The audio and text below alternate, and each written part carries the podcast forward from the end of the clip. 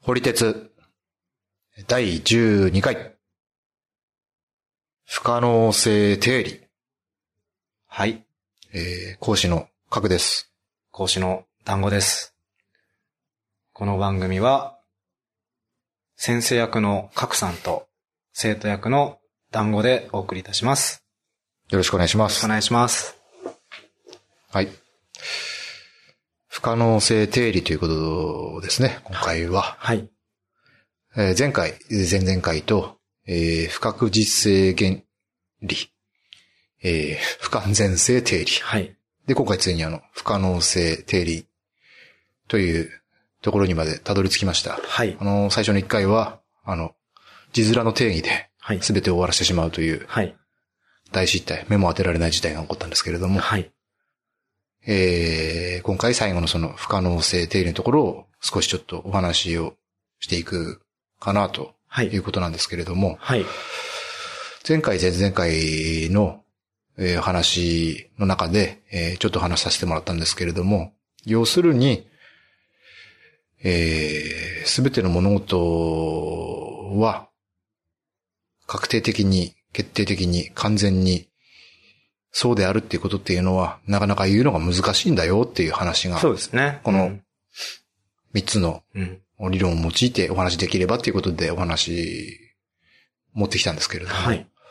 で、今回のこの不可能性定理というものは、えー、民主主義の投票とか、えー、要は、全体による意思決定はい。が、ちょっとなかなか難しいよと。うむん。しろちょっと不可能なんじゃないかっていうはい。話のようです。不可能性定理不可能性定理。は、簡単に言うと何でしたっけ民主的選択は不可能だよっていう話なんか、ではないとか、ではない。応用ルールとか言ってたじゃないですか。ああ、それですね。すいません。はい失礼いたしました。いやいやえっ、と、なんだっけ。えー、それはね。定理が応用ルールで、うん。不可能性なので、うん。あのね。えー可能だからできる。で、不可能だからできない。そう。で、できな、できないっぽい応用ルールですね。そうですね。やっぱりが入ってました。やっぱりできないっぽい応用ルール。重ねてるからだ。そう。やっぱりできないっぽい。ああ。やっぱりできないっぽいんですね。そうん。う。まあ、その、民主的意思決定に関しては結構興味のあるところなんじゃないかなと思い民主まし的意て。思決定。多数決による投票であったりとか。うん。で、えー、ね、今現代の社会を支える重要なシステムだと思うんですよ。はい。あのね、勝手に決められたことで、あの、従うのはなかなかこうね、今現代社会だとこう、みんな嫌がるだろうし。はい。だからまあ、昔みたいにね、あの、王様が全部決めて、えーやるっていうことはちょっとなくそうよっていうことから、あの、民主主義なるものがはい。勃興して、はい。まあ現代はほとんどの国が採用してるんじゃないですかね、そのシシステムを。うん。そうですね。うん。うん。まあもちろんそうじゃないところもあるでしょうけれども、はいもちろんありますねの、重要な考え方でしょう。それが不可能っぽいと。やっぱり。やっぱり。うーんや。っぱりできないっぽい。そうですね。まあよく民主主義だと、うん。うーん、多数決って言いますけど、うん。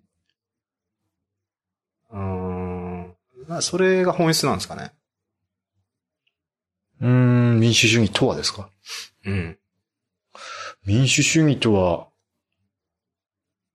多数決の原理って言っちゃっていいのかなって思っちゃいますね。ちょっと今のうん僕の感覚だと。なるほど。どうですかその辺。どうですかね。うーん。多分その二元論と、うんあの、多数決を結びつけて、うん民主主義を捉えてるからで、うん。二元論から切り離すべきかなと思いますけどね。というとうーん、だから、い0と多分10って捉えるべきで、うんえっと0と10の間うん。のどの辺に着地させるかだと思うんですよね。 01じゃなくてっていうんですよ。そう二元論じゃないんだかそう。だからその状態があって、うんえー、まあ、0がない。10がめっちゃあるだとしますね。はい。で、えっと、多数決で二元論だと0か10になっちゃうんですけど、うんそれを民主主義にすると、うん7ぐらいになったりとか、うん。 2ぐらいになったりとか、うん。するのが民主主義なのかなと思いますけどね。うーん。なるほどね。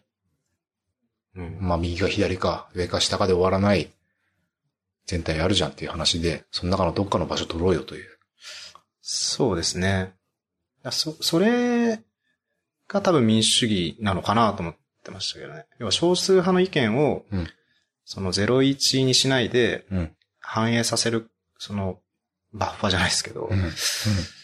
うんその懐の広さがあるのが民主主義かなと思いますけどね。それは何ですかね。まあ、政治システムの話になるんでしょうけれども、はい。あの、別に野党の話もちゃんと聞ける、はいああ、設けられるしとか。そうですね。議会制だそうですよね。うん。うん。また直接民主主義だとまた違うと思うんですけど、うん。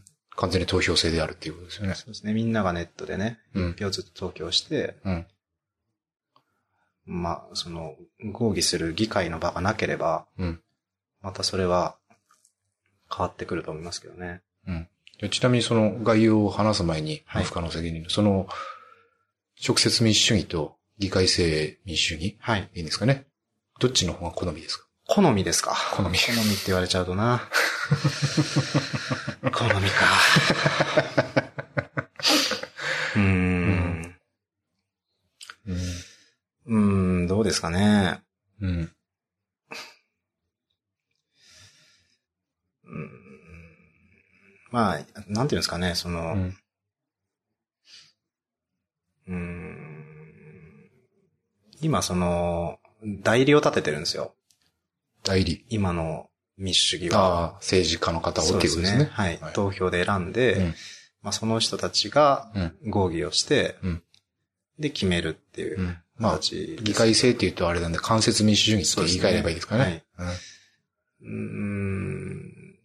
で、うんそれすると、うん。うん。おーうん、言葉難しいですね。うーん。まあ、その、投票した人たちにうん責任がよくあるって言いますけど、うんあの、それはもちろんあって叱るべきなんですけど、うん。やっぱり選ばれた人うんに対して責任を向けるのがうん。多分大多数で、うん。で、うーん、その直接的に投票するっていう行為、うん。各法案とかうん。に対して、うんえーやっていくとなると、うん。まあ、責任は完全にその自分たちに返ってきますようね。ん。その代理立ててないので。はい。で、うんそうなると、うん。今は例えば政治家が良くないとかはいはい。言ってますけども、はい。えーす投票者同士で、うん。こう、考え方の違いっていうところだけで、うん。まあ、あ争いになる可能性はあるなと思いますね。うん。要は責任の所在を代理人に当てることができなくなるから、うん。うん、投票している人同士でのうん争いになってくるのかなと思っていて、うん。うん。だから直接だけれども、うんおそらく今よりも、あの、正当性というか、そのせ政治色がうん。あるグループがどんどんできる可能性があるんじゃないかなと思いますね。うん。でそうなっていくと、うん。うん、代理なく争いになりやすいので、うん。うんまあ、特定のその政治色を持ったうん。人たちに対して、うん。そうではない人たちから攻撃されたりとか、うん。ああ、そのなんか防波堤になってるなるほどね。間接民主主義な感じはしますけどね。おー結論はそちらであるという。まあ、ギスギスしない方がいいかなっていうので。そうですね。現、現時点よりも、あの、ギスギスするんじゃないかなっていう直感接じ戦はするとしますけど。どね。まあ、ショックアボソーバーになってると。議員さんたちが。そうですね。うん。うん。気はしますけどね。なるほどね。いや、考えもしなかった視点でしたんで、ああ、なかなか興味深い話が聞けて、はい。嬉しかったです。あ、どうも。どうも。はい。じゃあまあちょっとそれは、あの、別の話として、 不可能性、定理のはい。話、ちょっと、関係あるんですよね。まあ、あのーそもそもがそれの話というか、あその選び方は、これもだから、あ無理ですせと言ってるのが、えー不可能性定理なんで、うん。まあ今の話聞いただけでもね、あの簡単なことではないってことは、まあ、まあそんな話聞かなくても誰もが、そりゃあね、えっ、と、政治なんていうものとか、あの、決め、ものを決めるなんてことは簡単じゃないってことはわかるとは思うんですけれども、はい。それをこう、ある種の定義づけと、あの、理論によって、はい。えー無理だよというところにまで消化したのが、この不可能性定理うにん。なるんだと思います。で、それを説明する上で、はい。えーそれの、なんていうんですかね、こう、うーそれが芽吹くに至った、あの、理理論というか理屈として、コンドルセのパラドックスっていうまたパラドックスですね。パラドックスだらけです、もう世の中。コンドルセ。コンドルセのパラドックス。コンドルセさんが言ったんでしょうね。聞かないなですね。そうですね。コンドルセさんは多分、はいこんなことでもないと聞けないはい。名前ですね。コンドルセのパラドックス。うん。これどういうことかっていうと、聞きたいですね。うん。これ例えばっていうので、あの書いてあるものなんですけどね。はいえっ、と、三人で、えー、好きなものを選びましょうと。はでいじゃあ、えー長男、次男、三男坊がはい。いましたと。で長男、で、リンゴとバナナとイチゴ、はい。どれ食べたいって言って、いち、いちごって言いますいちごじゃないですか。あの、田舎者なんで、そこちょっと勘弁してもらいたいなっていうのは正直ありますよね。あの確かにね、あの、俺が悪いのかもしれない。でもそれは、俺の田舎を否定することになるんで。それはちょっとあの、勘弁してほしいなっていうのは本音ですね。もう一回言ってもらっていいですかイチゴです。いやつながりで言ってほしいんですけど、何 でしたっけえー、とリンゴ、バナナ、イチゴです。いちごか。イチゴです。いちごって言えますイチゴ。あ、言えますね。すごいですね。それはあの、挑戦ですか岩手に対して の。そうそう。いや 俺俺一人ならまだしも。 いや、結構言えなかったりするじゃないですか。長年、うんそのイントネーションで喋ってる言葉って、うん。意識しても言えなかったりするんで、ね意識したら言えるっていうことなのかなっていう、気になっただけです。ちなみにあの、えっ、とね、あの、ボンボンと双璧を成したはい。のは、あの、コロコロっていうふうに ずっと言ってて、なああ、んて言いますコロコロですね。ね衝撃でしたね。言えますコロコロ って。コロコロは。挑戦ですか確認、確認です。なるほど。はい。えー、長男が、はい。リンゴ、バナナ、イチゴの順。はい。で、次男は、バナナ、イチゴ、リンゴの順。はい。三男は、イチゴ、リンゴ、バナナの順。うわなぞなぞっぽいですね。だから、あの、A, B, C, はい。 B, A, C, A, えー C, A, B の順だと思えばはいいいと思います。はいはいあの、予報は全は部、いその、ぐるっと悩まずになっちゃってるってことですね。一人一人が。うん。お母さんがそれ言った時に、だから、あの、みんなに聞いて、うんどれが食べたいのか聞いて、うんだからそれ買ってこようかなって思ってたんでしょ、だから。うん。ところが、そうやって、全員がうん。完全に10日になるようなああ。評価の仕方をはい。してしまうと、はい。結論はつかないっていう。あこれが、まあ、あの、もうちょっとね、複雑なんでしょうけれども、この理解でとりあえずコンドルセのパラドックスをあ。うーん。覚えてもらえばと言って、なるほど。で、この場合の、だからその、例えば偏りが出た時に、いや、一問一でしょと。うん。発音も一問だしって言って、あの、一問が勝利した時には、このコンドルセ、なんだっけな、コンドルセ勝利みたいな。うーん。あ、コンドルセ勝者か。うん。で、その時にバナナが負けたら、コンドルセ敗者はバナナであるという物言いができるみたいです。ああ。いずれにせよだから完全に均等になった場合には、はい。うん結論出ないっていう、まず、これがまず、あの、足がかりとなって、はい生み出されたのがそのアローの不可能性定理になるみたいなんですけれども、うーんそれをこう、えー詳細な部分を、まず、とりあえず流すように言って、はいで、ちょっとなんか簡単な説明なんかをできればと思うんですけあど、はい。で、アローのまずその前提条件としての定義があるんですけれども、はいその不可能性定理が発動条件ね。えー、アローの定理の収録のデータが、はい。なぜか飛びまして、そうみたいですね。あの、15分ぐらいから喪失して、うん。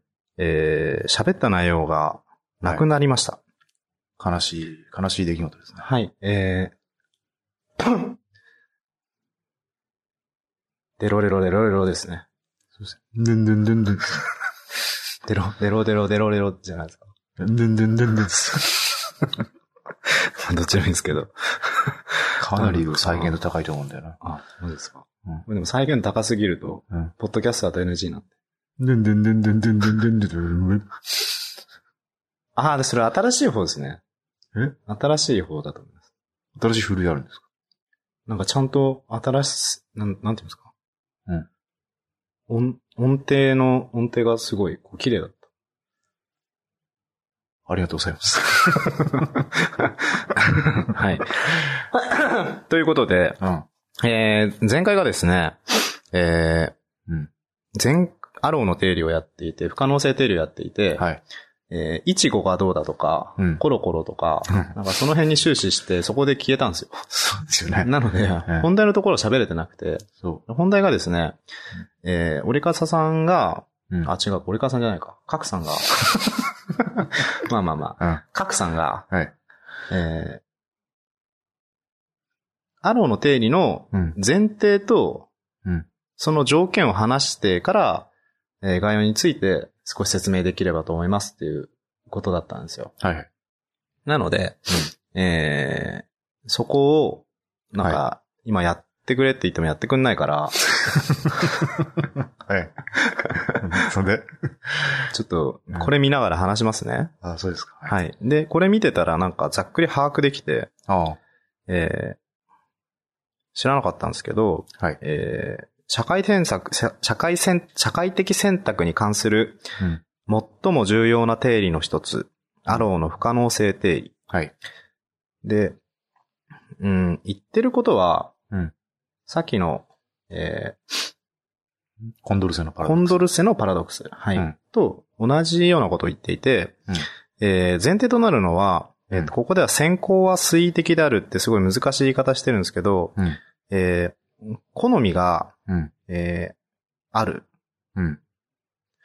でいいと思います。はい。で、うん。えー好みは、うんえー完全である。うん。で、うん。 3人以上の当事者がうん。いる。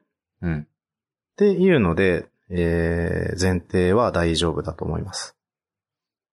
そうなんですか。はい。わかりま した。でですね、はいこれ、好みのところで、うん、ん、A より B が好き、うんえー、とか、いろいろ書いてあるんですけど、うん で、大抵 C があるんですけど、うん。多分ね、わかりやすく、もっとわかりやすく最低でやると、うん A と B っていうものがあればよくて、うん。リンゴとみかんでいいと思います。はい。前提としては、リンゴとみかんがあります。はい。えーリンゴとみかん、どっちが好きかうん。っていうのをうん3人がうん、 3人とも、えーうん自分の好きに決めていい状態っうん。ていうのでうん整理すると思います。そこの水位的であるっていうところが、だかはい。らその、リンゴより、はい。えっ、と、みかんの方が好きというはい話があって、で、それよりもさらに、はいぶどうが好きっていうはい。話があったときに、えっ、と、その1位、2位、3位ができたときに、はい。その、なんて言えばいいのかな。ん3位が、うん。えっ、と、1位に、 ごめんなさい、なんなんて言えばいいのか。2位と3位が、はい。順番がちゃんと成り立ってる場合に割り込んじゃダメだよっていう話が確か入ってたと思うんですけれどあ、も。多分それが推移的ってことだと思うんですけど、うんえっ、と、それを多分なくしてもいいと思うんですよ。なくしちゃう。はい。あの、対象が2つであればうん発生しようがないので、うん。で、最低で考えるんだったら、多分一番わかりやすくやると、うんえっ、と、リンゴとみかん。うん。いちごとみかんにしますか。どうどうしますお好き に。うんえっ、と、いちごとみかんでいいと思うんですけど、うん。じゃあいちごとみかんにしますね。はい。ただ、水滴どっちが好きかになるから、うんオッ OK なんですよ。うん。考えなくてよくなるから、はい。じゃあ、それでお願いします。一番最初は分かりやすく言った方がいいと思うんで。うんえーなので、うんえ3人で、いちごとみかん、どっちが好きっていうのを聞くのが、えー前提です。はい。で、え4つの条件っていうのがあって、うん前提と条件ですね。うん。えーこれもですね、一つ目は、うん今言ったのと同じことです。うん。あの、どっちが好きかっていうのをみんな自由にやっていいよっていうこと。はい。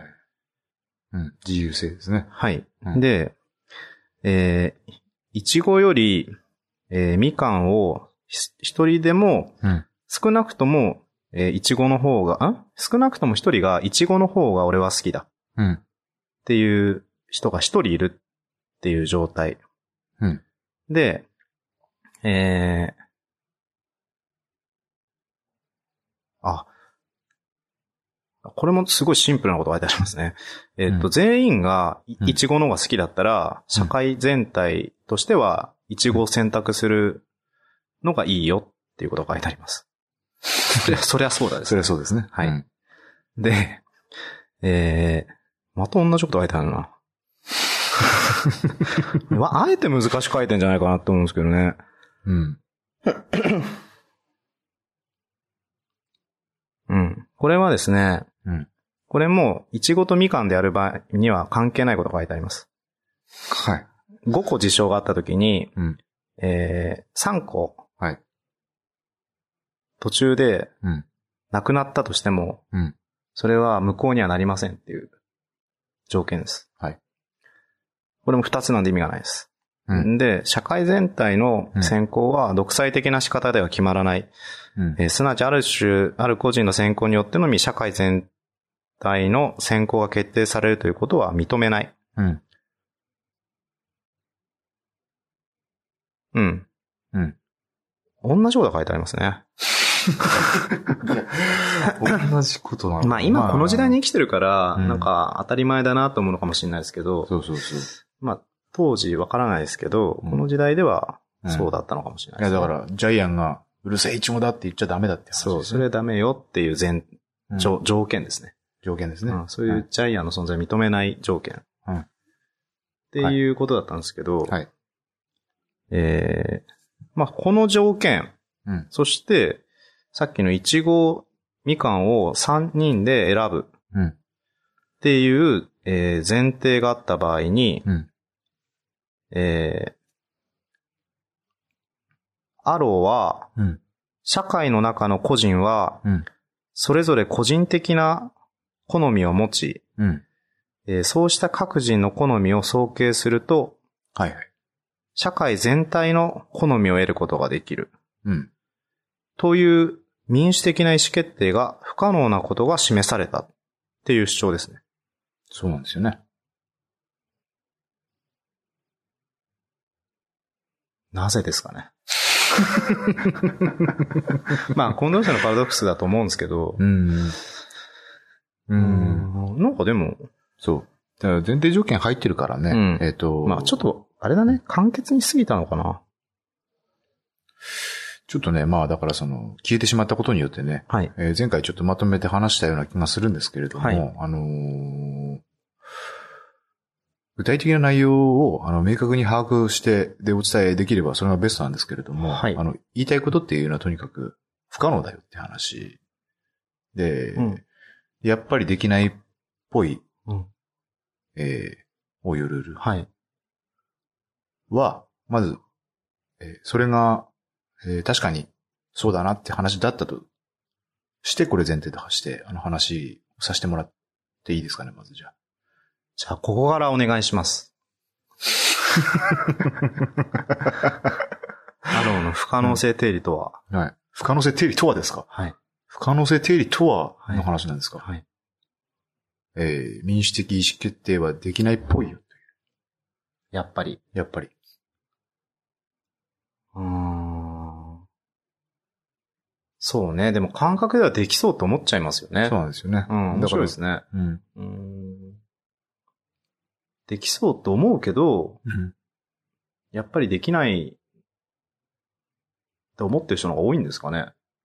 いや、やっぱりできるって思ってる人の方が多いでしょ思ってる人の数で言えば。多い。多いですよね。あそれはあのね、えっ、と、この、前回、前々回の、うんえっ、と、えー確実、あ。うん。不完全、それぞれやりましたけれども、それぞれに対しても、いや、それは、できるっていうか、不完完全だし、うん。確実だし、って思ってることを覆すような話だったわけですよ。うん。うん。それをこう、まあ、いろいろね、えー、ものの見方を変えてみたり、なんだ、顕微鏡を使ってみたり、えっ、と、理屈をちゃんと並べてみたりすることで、あの、学者さんたちがね、あの、厳密に厳密にして考えたら、いや、それ確かにちょっとできないっぽいなっていう、ところの話がそれぞれの、えー、不確実であり、不完全であり、不可能であるところをとして導き出されてるっていうのが今回のあの主題だったんですようね。ん。まあ自分の今の認識だと、うんえー究極無理だけど、うんたい大体できるよっていう理解なんです けど、そうでいいんですかね。そうじゃない。うーん究究極突き詰めると、うんそのパラドックスが起こって、うん何も決まらない、決められない状態に陥ったりとか、うんアローのその不可能性定理ってう、ん。よくその民主主義とかうん。多数決した時に、うんえーなんか修具性とか言うじゃないですか。うなんん。かあの、まあまあまあ。そ、その、それはそれ、それと、かかってこないじゃないですかう。ん、かかってこないですよかね。かってこないで、うんあの、システム上、その、どうしても、うん。えー止まってしまうところがあるよっていううん。ことを言っている、まあそうい究う極の例みたいなところですよね。多分そういうことですよねで。すよね。うんまあなんか、おおよそはいいよっていうことで。確かに ね。っていうことですよね。うん、おおよそ、だってまあ事実現実問題ね、うん今。それで回ってますから回ね。ってますからねそう。なんですよ。うん。うん。だからおおよそ回ってるって話からだと多分なんか趣旨がちょっと変わってくるような気がするんですけど、それでもまあ、あの、良しとして、えー、それはまあみんなそのね、えー、その不完全も不可不確実も不可能も、うんはっきり言えば無視して生きてるわけです よ。みんな社会は回ってるし。そうですね。うん。だから、厳密に突き詰めたらそうじゃんっていう提示じゃないですか。うん。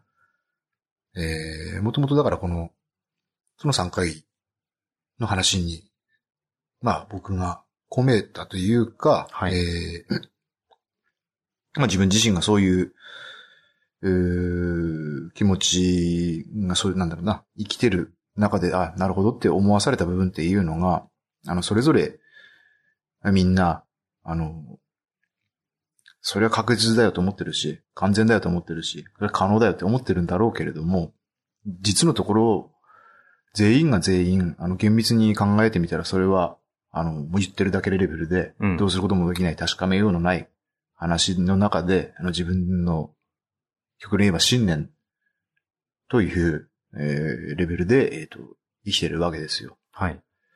だから、どっかに、あの、明確な、その、確実で完全で可能なものが外側にあるから、ちょっとそれには付き従わなきゃならないなっていう話は、まあ、ないと言えると。だから自分で、えっ、と、考えて決めていくっていうことに、あの、気持ちが楽になれたんですよね。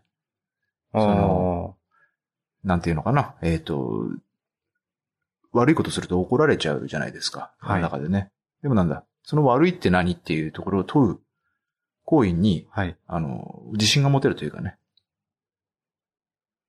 だって、絶対に悪いっていうことっていうのは突き詰めりゃないんでしょって話が言えるっていうことが、そこに。に書いてあるわけだから。それは正しいもそうだし、そうですね。うん。で、これは、あの、美味しい。これは、いいものだ。何事もそのなんだ。個々人の感覚でそれは、あの、そう思ってくれるっていうのは全然それで構わないんだけども、うん。それを絶対として、それを完全に自分の信じ込まなければならないものだっていうことはする必要はないっていうあーことで、えっ、と、気持ちがまあ、楽になれるし、なんなら希望が持てるという感覚が得られたんですよ。これ僕の話かもしれませんけれども、いい話ですね。ありがとうございます。今、うんすぐ炎上するじゃないですか。炎上しますね、世の中。炎上とか、うん。お前は悪だ、お前は悪だって言われるわけじゃないですか。そうですね。でも本当、突き詰めると悪なんてないってことですよね。そういうことになるんですね。この3つの理屈から導き出せば、何が悪で何が善で、はい。えー、何が正義で、何が罪かと。はい。そういうのも突き詰めて考えたらそれは、確かに絶対にって言える場所っていうのはないんだなっていうことだから、はい。あとはその、さばいてる場合じゃなくて、自分のその、生きてる中で決めていったことを信じてやっていくしかないっていうところで落ち着けば、ああ、いい話ですねう。ん。さばいてる場合じゃないと。そうそうそうそう。悪だ、善だと。そうそうおそう。前がさばいてる場合じゃないぞそとう。そう。人様の意見借りてどうしてそんなことが言えるんだと。痛烈に、うん痛烈にうんさばきますね。 これは裁きですかね。さばいてくるやつをこう、痛烈にさばき返します。そう。忍法裁き返しです から。